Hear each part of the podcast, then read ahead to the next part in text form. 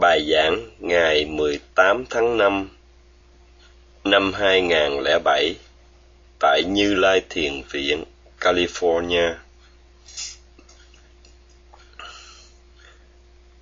Hôm qua, sư cả giảng về hai loại thiền, thiền chỉ và thiền minh sát.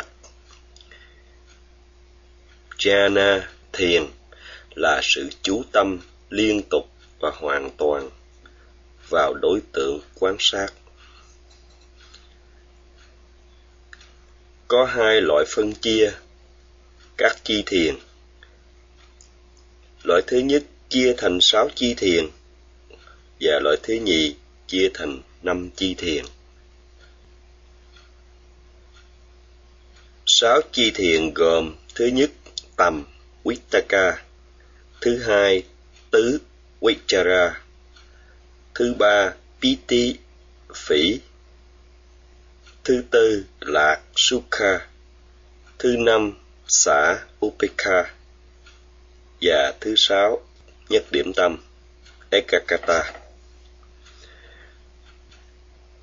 Theo cách chia thứ nhì năm tầng thiền thì lạc và xã có thể được xem là cảm giác.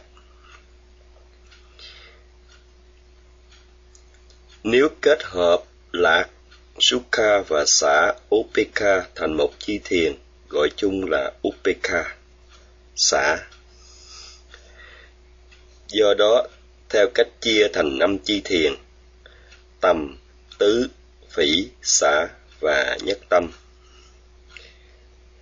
Sư cả không rõ các chữ tầm, tứ, lạc và xã được dịch sang Anh ngữ như tầm là thought ý nghĩ, tứ là reflection hồi tưởng, lạc là happiness hạnh phúc và xã là quân bình equanimity có thật sự tương đương với nguyên ngữ gốc Pali không? Có thể có thể chúng sát nghĩa với lý thuyết nhưng không sát nghĩa trong thực hành. Tuy nhiên, đối với hành giả có kinh nghiệm thiền thì ý nghĩa của các chi thiền này rất rõ ràng.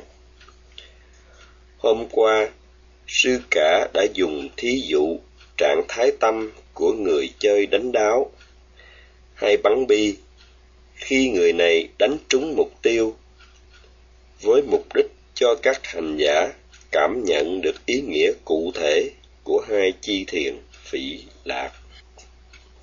Với thí dụ này, nhằm mục đích cho các hành giả cảm nhận được ý nghĩa cụ thể của hai chi thiền phỉ lạc.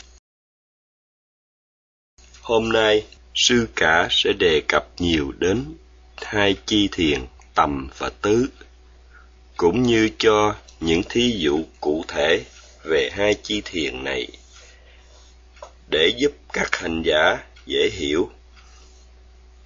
Thí dụ, khi dùng nĩa để lấy một miếng khoai tây. Trước nhất, có sự nhắm đến miếng khoai tây và sự cố gắng đưa nĩa hướng về miếng khoai tây và cắm vào miếng khoai tây.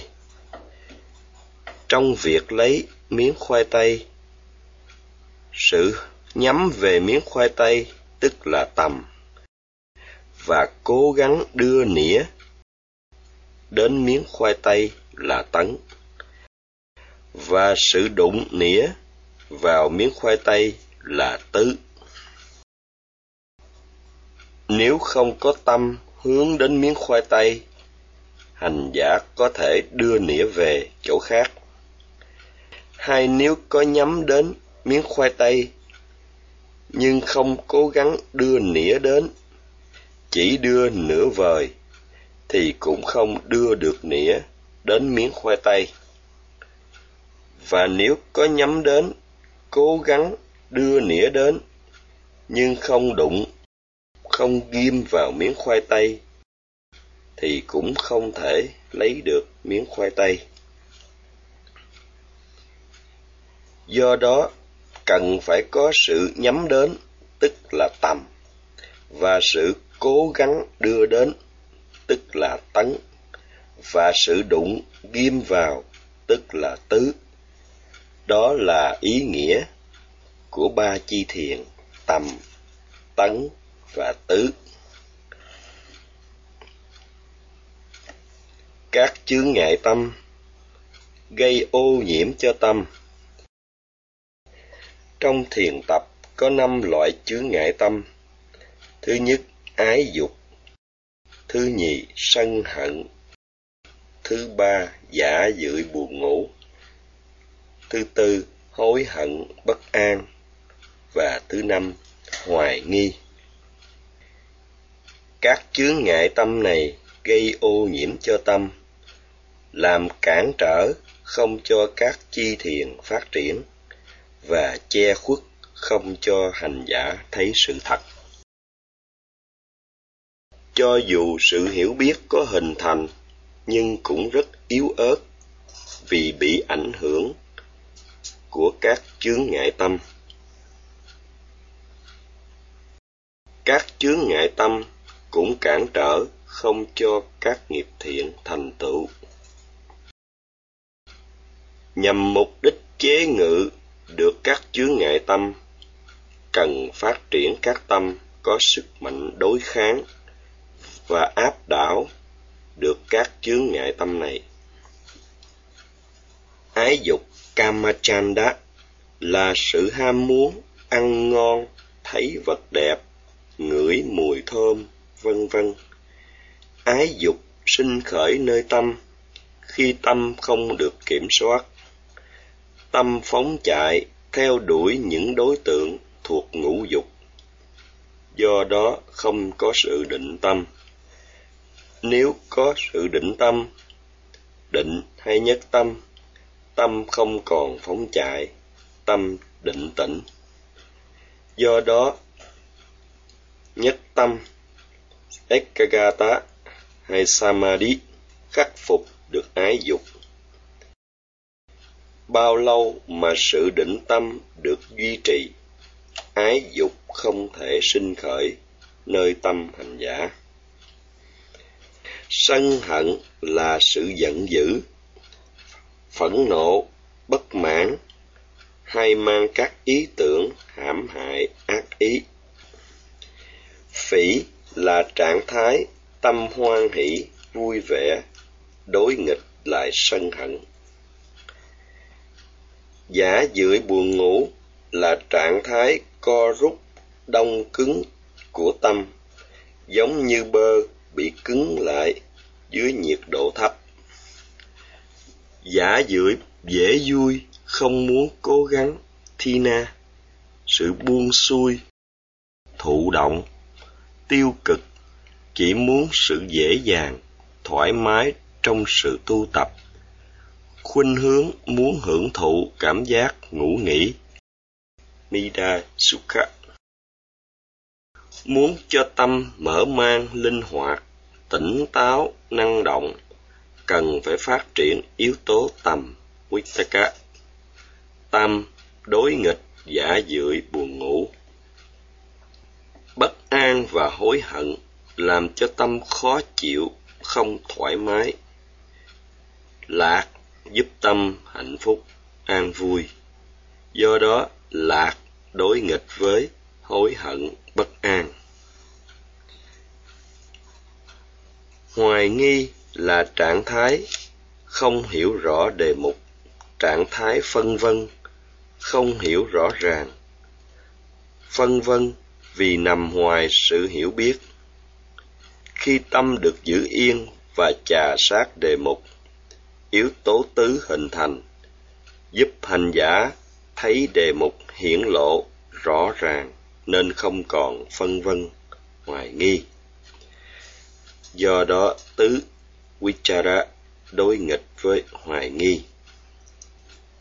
Hành giả phải cố gắng phát triển cho được năm chi thiền, tầm, tứ, phỉ, lạc và nhất tâm để chế ngự lại năm chướng ngại tâm, ái dục, sân hận, giả dưỡi buồn ngủ, bất an, hối hận và hoài nghi.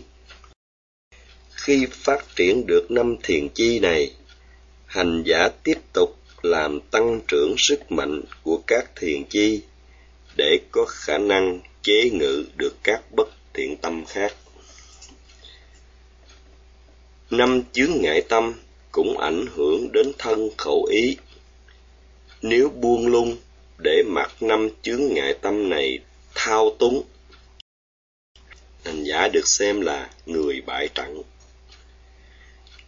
Ái dục làm cho hành giả có sự cư xử sai trái. Sân hận làm cho hành giả có ác ý nên ganh ghét. Giả dưỡi buồn ngủ làm cho hành giả dễ vui, buông thả, chỉ thích sự dễ dãi, ham hưởng thụ cảm giác ngủ nghỉ. Giả dưỡi buồn ngủ là kẻ thù gần nhất và đã đeo đuổi theo hành giả từ vô lượng kiếp. Giả dưỡi buồn ngủ thường gây khó khăn nhiều nhất cho hành giả sơ cơ. Làm cản trở cho sự tu tập tiến bộ.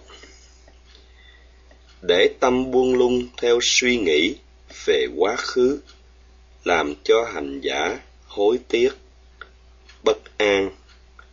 Và nếu hành giả không tự tin, không có niềm tin, hành giả sẽ hoài nghi. Năm chướng ngại tâm làm cản trở cho việc tu tập làm trong sạch hóa tâm và làm cho thân khẩu ý trở nên tốt đẹp, dễ mến. Năm chướng ngại tâm này đã làm cho đời người xuống dốc, khốn khổ. Nếu không tu tập để đào luyện các thiện tâm, tạo được các sức mạnh cho tâm, thì hành giả phí phạm cả một cuộc đời. Do vậy, hành giả cần phải cố gắng tu tập để phát triển sức mạnh cho tâm, giúp chế ngự được năm loại chướng ngại tâm. Hành giả hướng tâm đến đề mục, bằng nỗ lực tinh cần bắt kịp đề mục để thiết lập chi thiền tâm và chế ngự được phiền não. Giống như người lính đánh trận, nếu lơ là, cẩu thả, không dè dặt, cẩn thận, sẽ dễ mất mạng hành giả như người lính đánh trận, đang đánh với kẻ thù phiền não. Hành giả phải giữ chánh niệm liên tục, tu tập liên tục, tăng cường các sức mạnh tâm linh để khắc phục phiền não. Tu tập nhuần nhuyễn sẽ giúp hành giả chiến thắng được phiền não, vốn đã theo hành giả từ vô lượng kiếp. Tâm, được phiên dịch theo anh ngữ là thought, suy nghĩ. Tứ, được phiên dịch theo anh ngữ, reflection, là hồi tưởng. Cũng có phần đúng. Hành giả suy nghĩ hay hồi tưởng chuyện đời, hay suy nghĩ về chuyện khoa học kỹ thuật, hay suy nghĩ về quá khứ vị lai điều này có thể đúng theo ngoài đời, nhưng đối với sự tu tập, suy nghĩ là điều không cần thiết, không thực tế trong lúc hành thiền. Thực tế ở đây là hành giả phải có sự chánh niệm, tỉnh giác về những gì đang xảy ra trong hiện tại.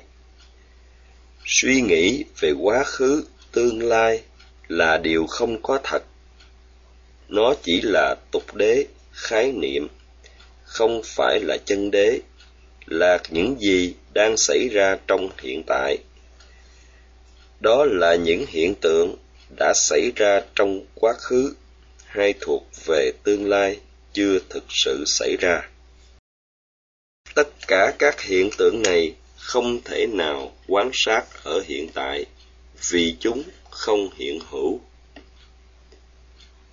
hành thiền minh sát là để thấy thật sự hành giả là ai. Trong mỗi cá nhân đều có danh và sắc, hai tâm và vật chất. Tâm và vật chất liên hệ nhau qua nhân quả. Các hiện tượng tâm và vật chất sinh khởi liên tục như dòng nước tuôn chảy trong từng khoảnh khắc, dòng nước cũ chảy qua, dòng nước mới chảy đến. Dòng nước mới thay thế dòng nước cũ trong từng khoảnh khắc.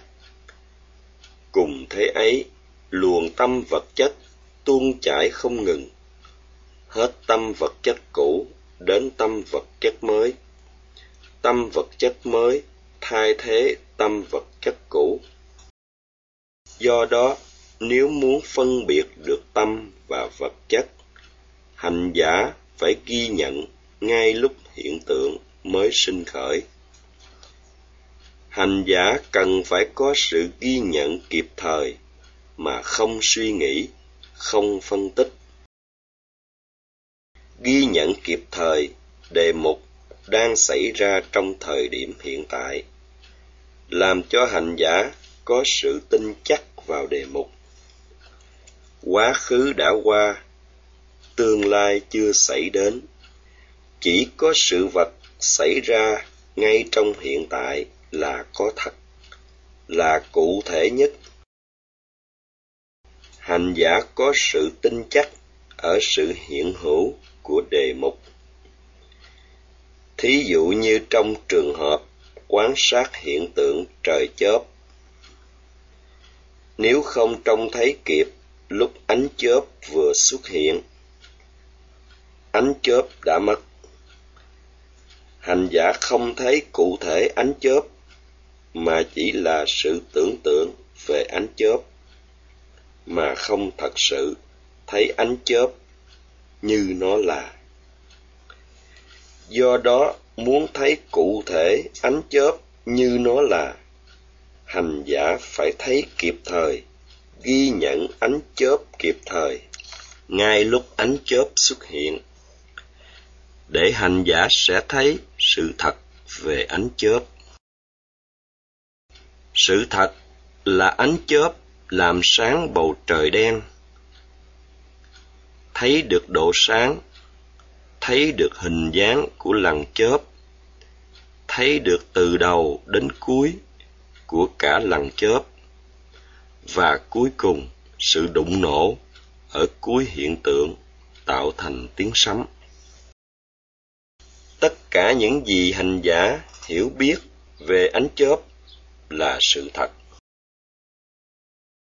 Tương tự như vậy, đức phật dạy rằng, muốn biết sự thật đúng như nó là, hành giả phải có chánh niệm ghi nhận kịp thời khi đề mục xuất hiện. Do đó, hành giả phải vận dụng nỗ lực tinh cần, hướng tâm đến đề mục, đưa tâm đến đề mục, sao cho tâm ghi nhận được đề mục một cách hiệu quả.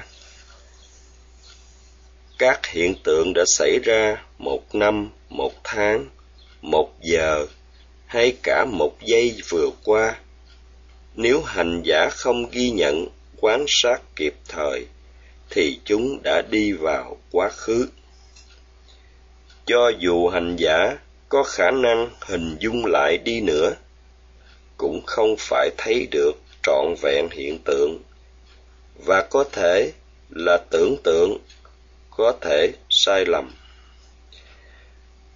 Cũng như đối với các hiện tượng chưa xảy ra trong tương lai chỉ là tưởng tượng hay hình dung không thể coi là sự thật chỉ có sự ghi nhận, quan sát kịp thời hiện tượng đang sinh khởi ở thời điểm hiện tại mới là sự thật đây là nội dung của câu Bhutan Buttato Passati với ý nghĩa hành giả phải quan sát sự vật như nó là. Do đó, Đức Phật dạy hành giả phải ghi nhận, quan sát sự vật kịp thời, ngay thời điểm hiện tại, vì đó là điều có thật. lời dạy rất thực tế. Nếu hành giả tập đúng như được chỉ dẫn hành giả sẽ thấy lời dạy của đức phật rất thực tế. Ngài dạy phải quán sát kịp thời sự vật xảy ra ngay trong hiện tại. Các hành giả ở đây có được cơ hội đến đây tu tập.